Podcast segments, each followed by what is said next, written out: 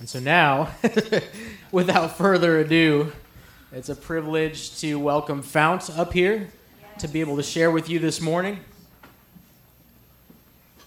Come by Fount of everywhere Fount, uh, do you do you want to stand?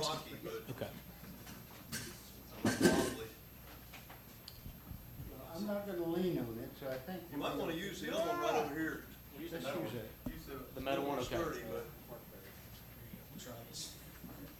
That thing needs to be healed.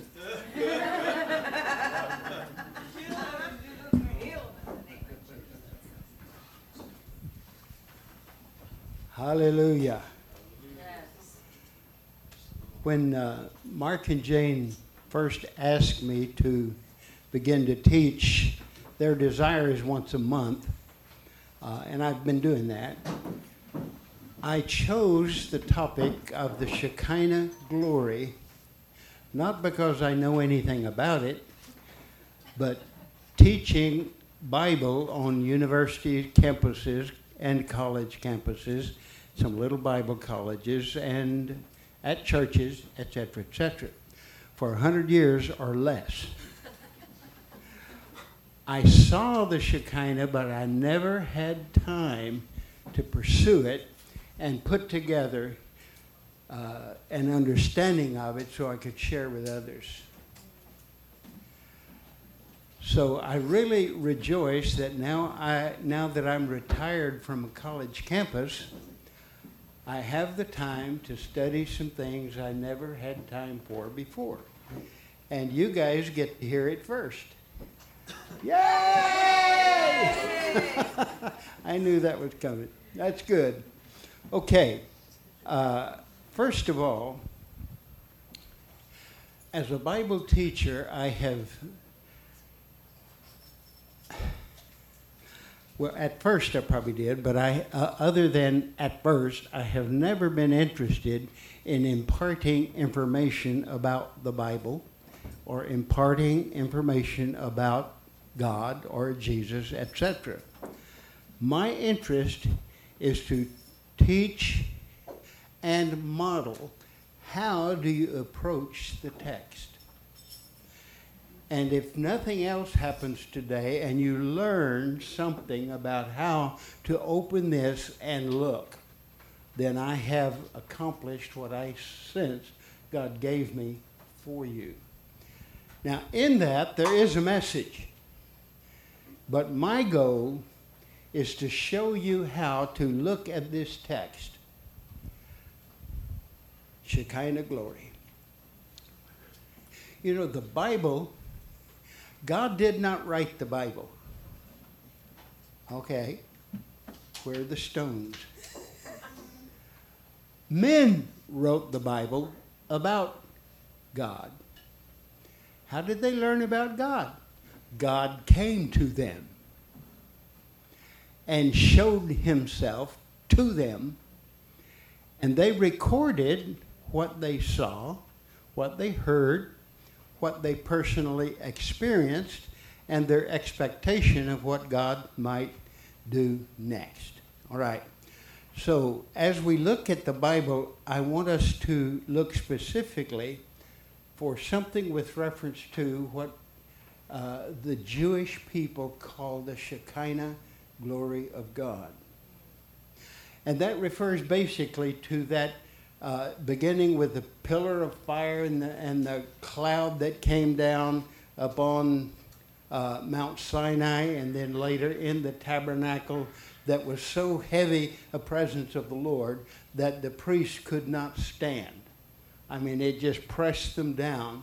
And even Moses, who had talked with God face to face on the mountain, could not enter that place because the presence was so heavy. Now, it's that presence that they were, and this is later during the intertestamental period, while they were in Babylon, they began to uh, talk about Shekinah because they saw that as God's presence with them when they were away. The temple had been destroyed, so God does no longer have a home here on earth but his home is with the people wherever they go. Okay, now that's very brief, but just think briefly about the glory of God that came upon the tabernacle in the book of Exodus, chapter 40. And the presence was so heavy that even Moses, who had spoken face to face, could not enter. And I have a question for you to just think about. Actually, I want, I want you to imagine. Imagine the Shekinah asking God, What do you want me to do next?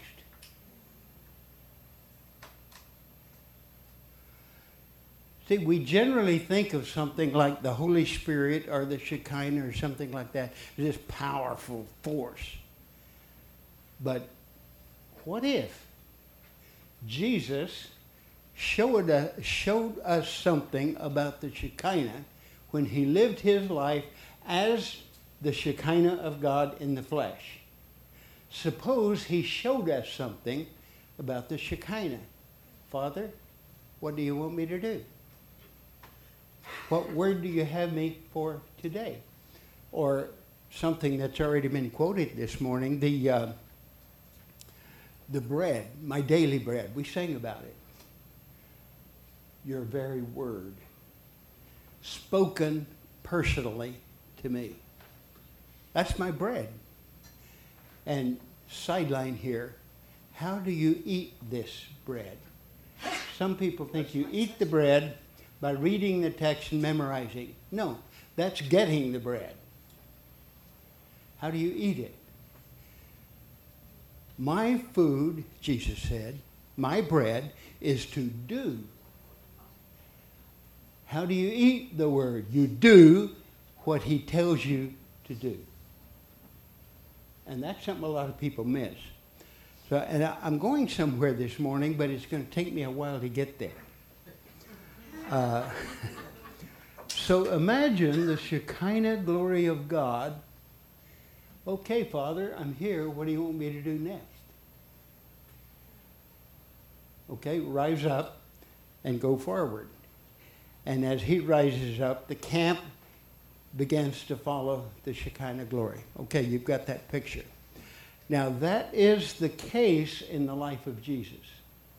It is the case that he never moved forward and he never said a word that his father did not give him. He did only what he saw his father doing, and he spoke only what he heard his father speaking.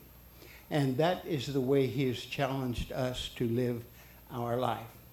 Now, there is a big mystery here Incidentally, the word mystery, it's not like a mystery novel where you go read the end of the book and you find out what happened.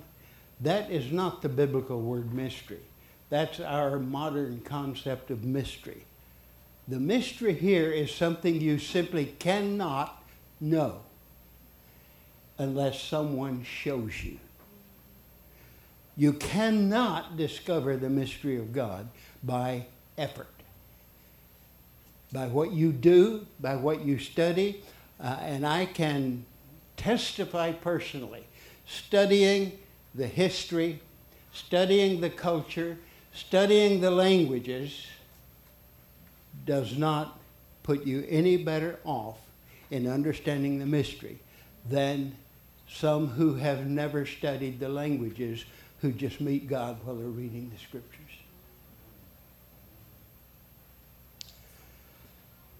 the mystery cannot be known apart from the personal, a personal revelation.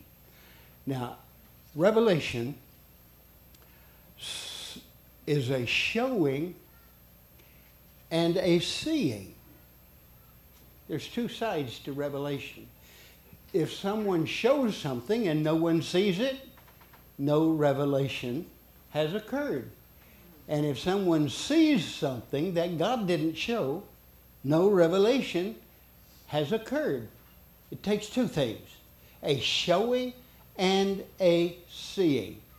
Now, I'm going to apply this, and, and as I said earlier, my, my major purpose here uh, is to use the teaching itself to help you to understand how to open the book and look for something that's not on the page. Where is it? It's in the unseen world. Okay. So, an experience of showing and seeing. Now, in this, someone shows something. There's a person, there's an event showing, and there's a something, that which is shown. So, someone shows something very specific. Revelation is not general, now I understand the whole universe. No, that's not revelation. Revelation is where God comes to you, open your eyes to see something. And when you see it, revelation has happened. It's an event. Okay. So there's a seeing, there is a showing by someone, there is also a seeing by someone. If no one sees, there's no revelation, as we said. So, what is being showed? Now, what is being showed in Revelation is something that Paul speaks of the, the seen and the unseen, the visible and the invisible. Now, everyone knows about the, uh, about the visible. That's what is taught in our public schools from a perspective that is not biblical, but that's what you see in the natural. But this is showing something that is beyond the natural. And we're going to get somewhere in just a moment. And uh, I think it's going to be an awesome thing when you see what God is showing this morning. So, the one who is being shown, that's me if God is showing me something, strives to find a way to tell someone else what he saw. Paul himself talked about this difficulty. There are some things you see that are hard to explain to other people. As a matter of fact, some of the things I can't even talk about it, Paul said. And in, in the book of Hebrews, uh, he also talks about you just can't say that in, in, uh, in English. You can't say that in Greek. You can't say it in Hebrew. You can't even say it in tongues. You can't say it. Something has to happen. Okay. So the seer, so we have a shower and a seer. The seer, and we're assuming that what he saw was something the Lord was showing. The seer translates his or her impression of what they saw. In other words, there has to be an interpretation. Now, if it's written in the Bible, I assume the interpretation comes by the Holy Spirit. I'm okay with that, even though some of the things are very difficult for us with our minds to figure out. I don't know if any of you have ever read scriptures that, I don't know about that, that looked weird to me. Yeah, it gets weirder when you know the original languages. Okay. So, the thing itself cannot be contained in language. God is not the words I'm speaking. He may be in the words I'm speaking, but he's hidden in the words. And something has, you say, I have received a revelation. He showed, I saw. Now I'm trying to impart that. And in the words I'm using, he is in there, but he's hidden. You need a personal revelation to hear what I'm saying. Does that make some sense? Now, the same thing is true with the people who wrote the Bible. And now we're going to get to some Bible verses. And the question is, and we'll just start with Genesis. Start at the beginning. That's always a good thing to do. Start at the very beginning. Yes. Now, just join me for a moment. Whoever, and we're not going to get into the whole question of who wrote the book of Genesis. I mean, that, that would just take us afield. Uh, whoever wrote this was asking himself and the Lord a question. Where'd all this come? You know, how did it come about that we're here and we know you're here? What's the history of all of this? And while he was asking, God showed him what we have written uh, in chapter 1 through actually chapter 2, verse 3 of the book of Revelation. I'm sorry, book of Genesis. You know, Genesis, who cares? Whichever one you want. okay. So I want to notice something about this, and we're going to start with the sixth day, which is uh, at the end of chapter 1. I'll just say in passing, don't pay a lot of attention to the big numbers. The two is not in the original. So this is all one thing from chapter 1, the beginning, into chapter 3. That's a section. Ignore the two. So the sixth day, and we all know about the sixth day. Who was created? Who? what was created on the sixth day? Man. You and me. Girls and boys. Men and women. Community. Okay in verse 31, God saw.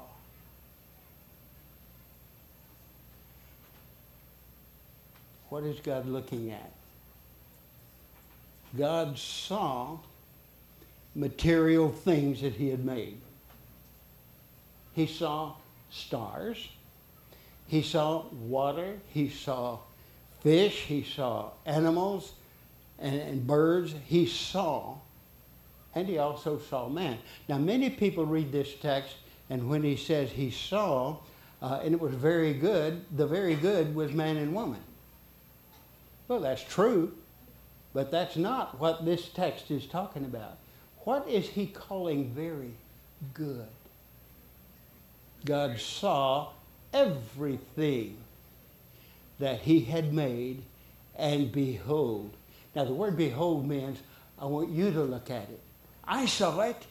Now I want you to see it. Behold, it was very good. Now, the word good does not mean morally good, it means functionally good. It, it, it is capable of doing what it is designed to do. So, what is the design of all of the creation? Why is it good? It is good because it has the capacity to make God known to the creatures he created specifically to know him. The heavens declare the glory of God. There is no voice, there's no sound, there's no words, but the revelation is there. In stuff, in things, material things but you have to have eyes to see. Okay, you following me so far? Are, are we okay? Yeah. I hope this is not, well, I'm not going to do that. Okay. Uh, so the seer, whoever saw this, translated what they saw into the Hebrew language and made this statement God saw everything he had made, and behold, it was very good. And there was evening, and there was morning, the sixth day. Every day. Then there was evening, then there was morning, the first day. Second day. Then there was evening, then there was morning. Every day. Then there was evening, then there was morning.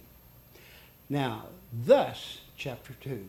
In this way, referring to all of chapter 1, in this way, the heavens and the earth were finished, and all the hosts of them. And on the seventh day, God finished his work that he had done. And he rested on the seventh day from all his work, the work that he had done. So God blessed the seventh day. Imagine God blessing time. Seventh day. Now, the reason I came here is in the next phrase. He blessed the seventh day and made it holy because on it he rested from all the work he had done in creation. And what I want to notice is there is no evening. This is the only day that does not have an end. Wow. Seen It's there. Before. I've, ne- I've never, I've never seen it before. Now, what I'm modeling is if you keep looking and looking and looking, eventually something's going to pop out at you. Wow, that's so good. There is no evening, which means today, time, the time we live in, the now is still that day.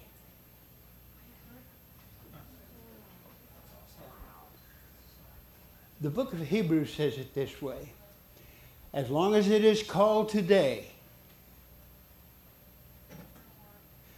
the rest is available.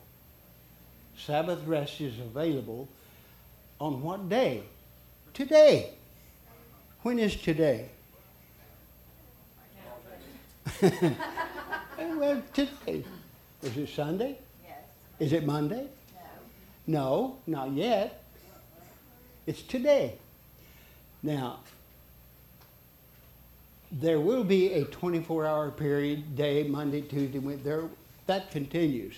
But every day that is called today, not the day that is called Monday, not the day that is called Tuesday, not the day that is called Christmas or Advent, not the day that is called Easter.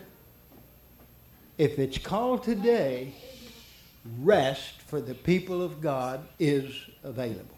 Okay. So now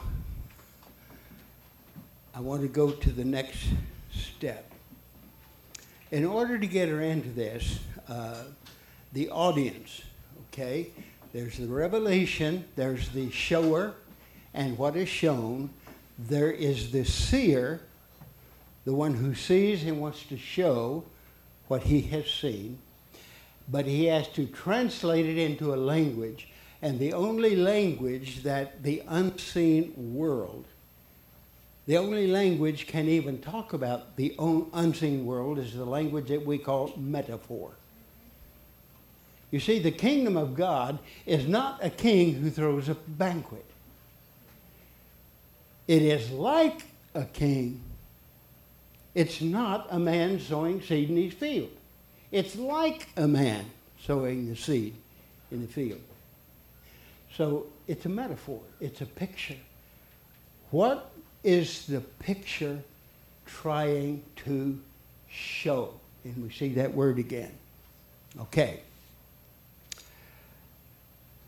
There is a poetic structure, and I don't want to go into it, of chapter 1. Literally. It follow, the whole thing follows the pattern of Hebrew poetry. Now, some people are struggled that I would call this a creation poem. The fact that they struggle with it does not change the fact that it is a poem. Now, if the fact that it's a poem bothers you, then there are several Psalms you're going to have to reject. and I just want to turn to one, then we're going to turn to, an, uh, to a thing in Isaiah, and we're going to move on. Psalm 33. The word of the Lord is upright, and his work is done in faithfulness. He loves righteousness and justice. That's uh, verse, what, 5? Yes. Uh, the earth is full of the steadfast love of God. Now, verse 4. By the word of the Lord the heavens were made. Now, Genesis talks about it. God said, Let there be light, and there was light. That's one way of saying it. But what is it that we're saying? It's something that you can't see in the natural. By the word of the Lord the heavens were made, and by the breath of his mouth all their hosts. He gathers the water of the sea into a heap. Now, the book of Revelation doesn't talk about the heap. Does that mean there was no heap? Does that mean that the psalmist has got it wrong? No, he's talking about it from a different perspective. Are you okay with that? Well, I didn't write it, so you have to be okay with it if you believe the Bible. I'm sorry. Okay. Now, uh, what I want to notice from this psalm is He gathers the water, He let all the earth fear the Lord. Let all the inhabitants of the world stand in awe of Him. And we were doing that this morning. I mean, we weren't just singing the words, we were doing it. I mean, some of us. No, I really hope all of us. But here in verse 9, he spoke and it came to be. He commanded and it stood firm. And what I want to notice here is the Creator oversees his creation.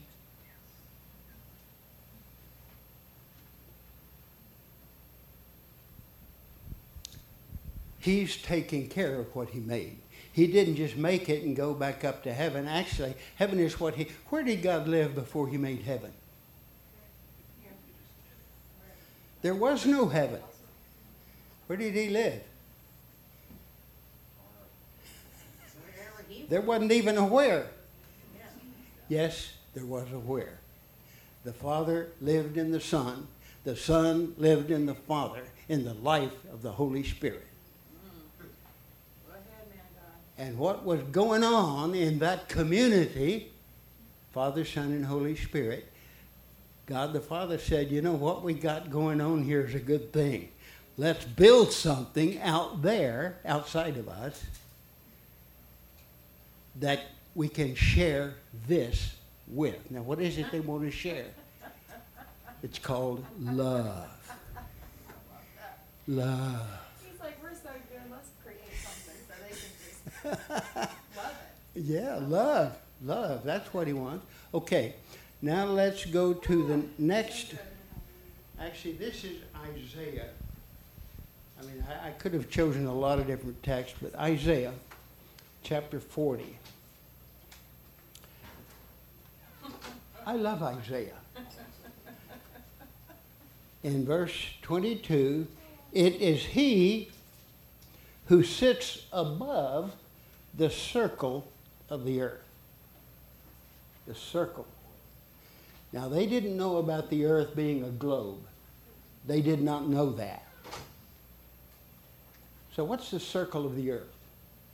Well, if you're up on a very high tower, you look and there's a horizon all the way around, and you are in the middle of the circle. That's their concept of the circle of the earth. Incidentally, the earth does not mean earth the way we talk about it today, the globe.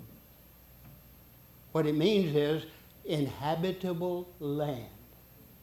Land that you can farm, land that you can uh, pasture your sheep on, land that you can use and take care of. Okay. Now there's the circle of the earth. Where is God? He is above the circle.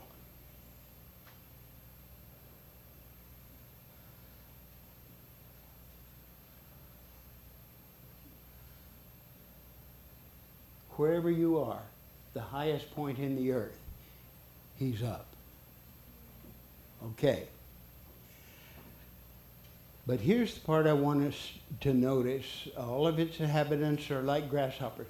Uh, this author apparently had been on a high place and he noticed that people look very small when you look from this place. How many of you have noticed that? If you've been on a high building, the people down there just look like ants. Okay? So when God looked, the people are like grasshoppers. anyway, here's the point that I'm coming to. He stretches out the heavens like a curtain. And so I'm on a very high place and I see the circle of the earth and realize he's up there and I see what we call the heavens, the sky. And the author is saying that's like a big tent cover. And I'm in this tent, and God is in this tent. What are we looking at? Shekinah. All of the earth is a tent for God to dwell with man, just as on the seventh day he entered into time space continuum. Got to get some scientific terms in here. He entered into the time space continuum to live with man and have man live with him. And so there it is in Isaiah, long before they discovered time space continuum. Okay. Now, next step. Our focus here is the sixth day transitioning to the day of the seven. God saw what he had made. Everything he made was very good, functionally good. And God took pleasure. He saw what he had made and he said, That's good. He likes what he made. He rejoices. He takes pleasure in what he made. Now, what did he make? You. Everything. You. He takes pleasure. I put that thing together. While you were in your mother's womb, he put you together and he said, Ah. Now, what the psalmist in Psalm 139 is saying, he knit me together in my mother's womb and all that. He's saying, he actually uses the word, Lord, marvelous are your works. God, you did a good job when you made me. Yeah. And you. God did a good job. And we think, oh man, he messed up. He forgot. Whenever he was passing out this, that, or the other, you know, I was absent that day. We put down God's work as though his work is not perfect. That's because we have a false concept of perfection. Yeah. Okay. Now, where am I in my notes? Almost done.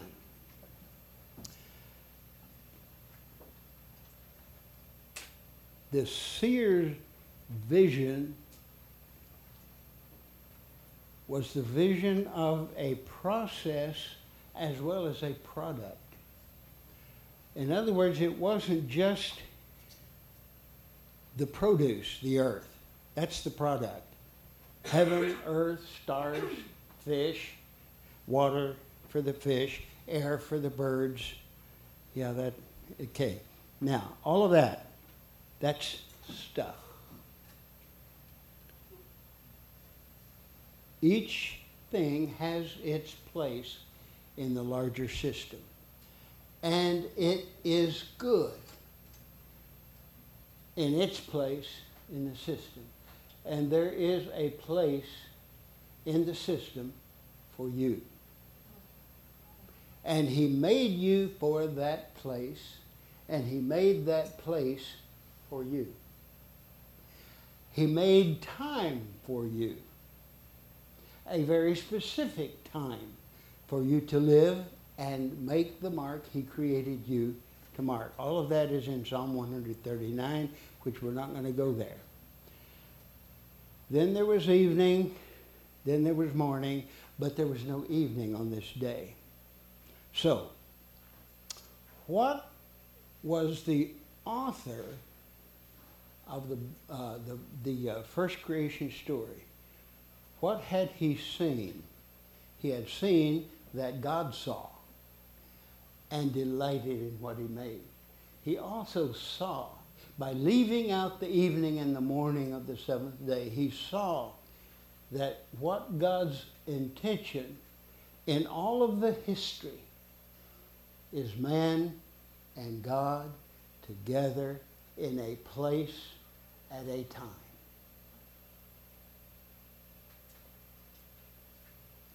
So he's got the place. Well, that is made.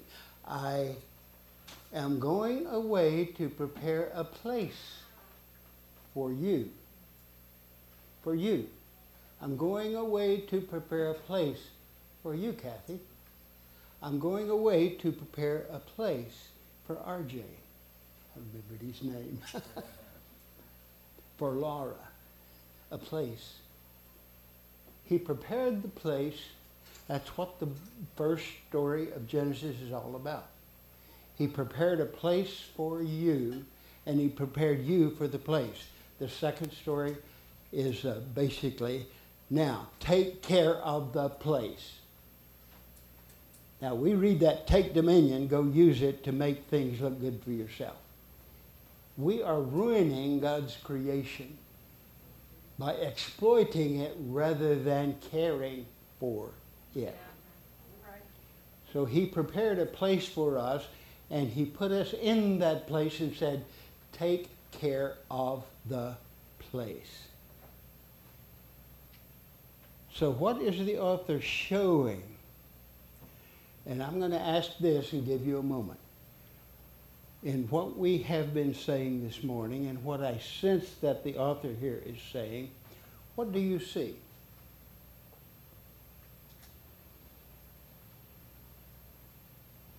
What do you see beyond the surface? I see some Bible verses. Oh, yeah, they're there. But what did the Bible verses show you? What did you see? Now, this puts you in a position. I've got to figure out how I say this in English. You get the picture? We all live in that process that we talked about in the very beginning of seeing, interpreting, and sharing what we've seen.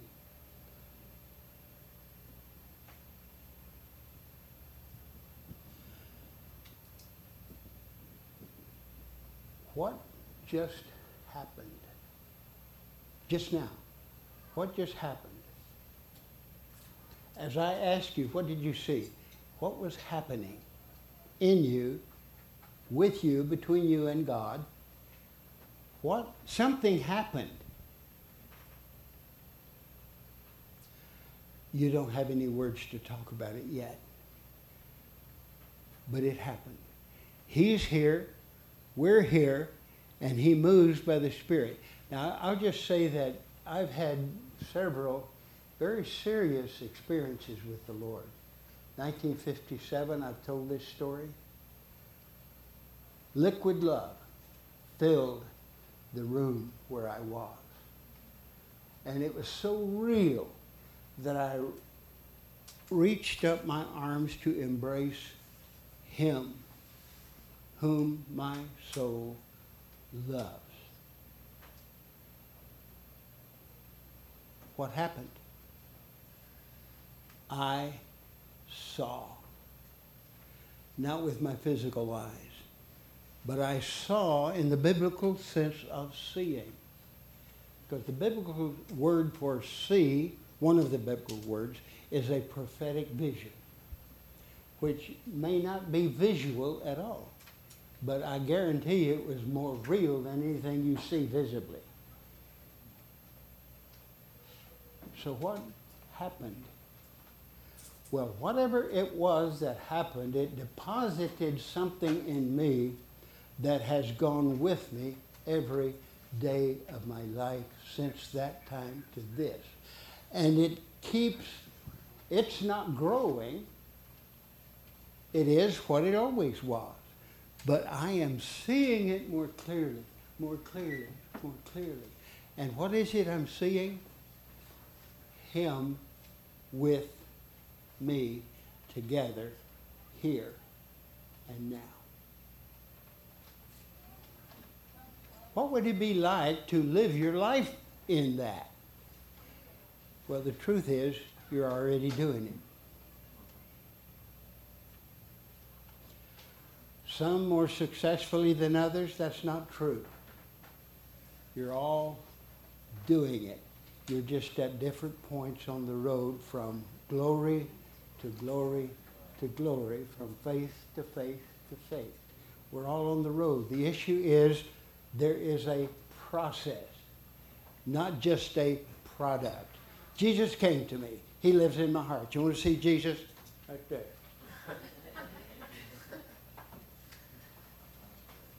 It's a process. So, he sits above the circle and stretches out the tent to dwell in. Where is he right now?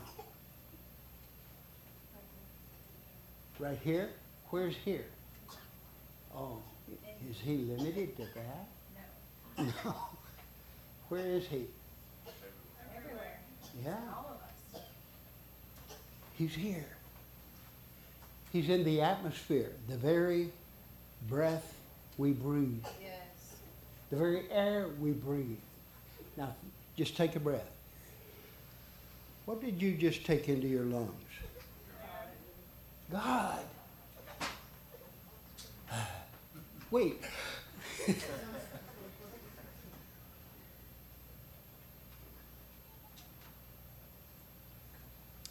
I loved, and I don't remember who said it.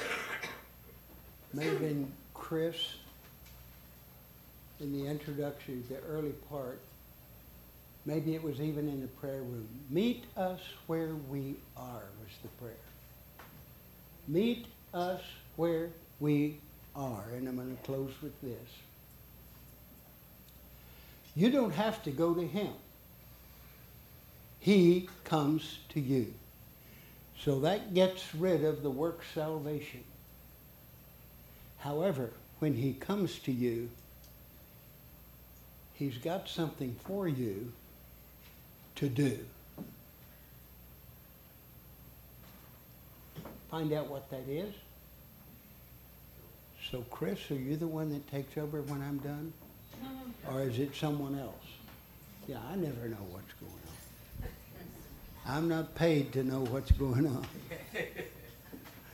God bless you. Chris. Hey, thank you, brother.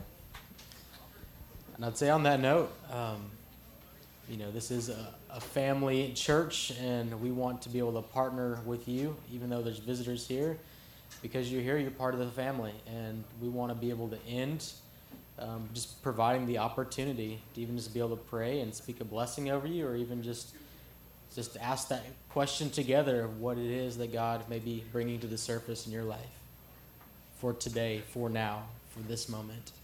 And so know that um, we'll have some folks up here to pray with you. Would love that opportunity. Um, but for the rest of you, have a blessed week and enjoy uh, the rest of this, this time. And as you go and talk with one another, understand He is in your talk.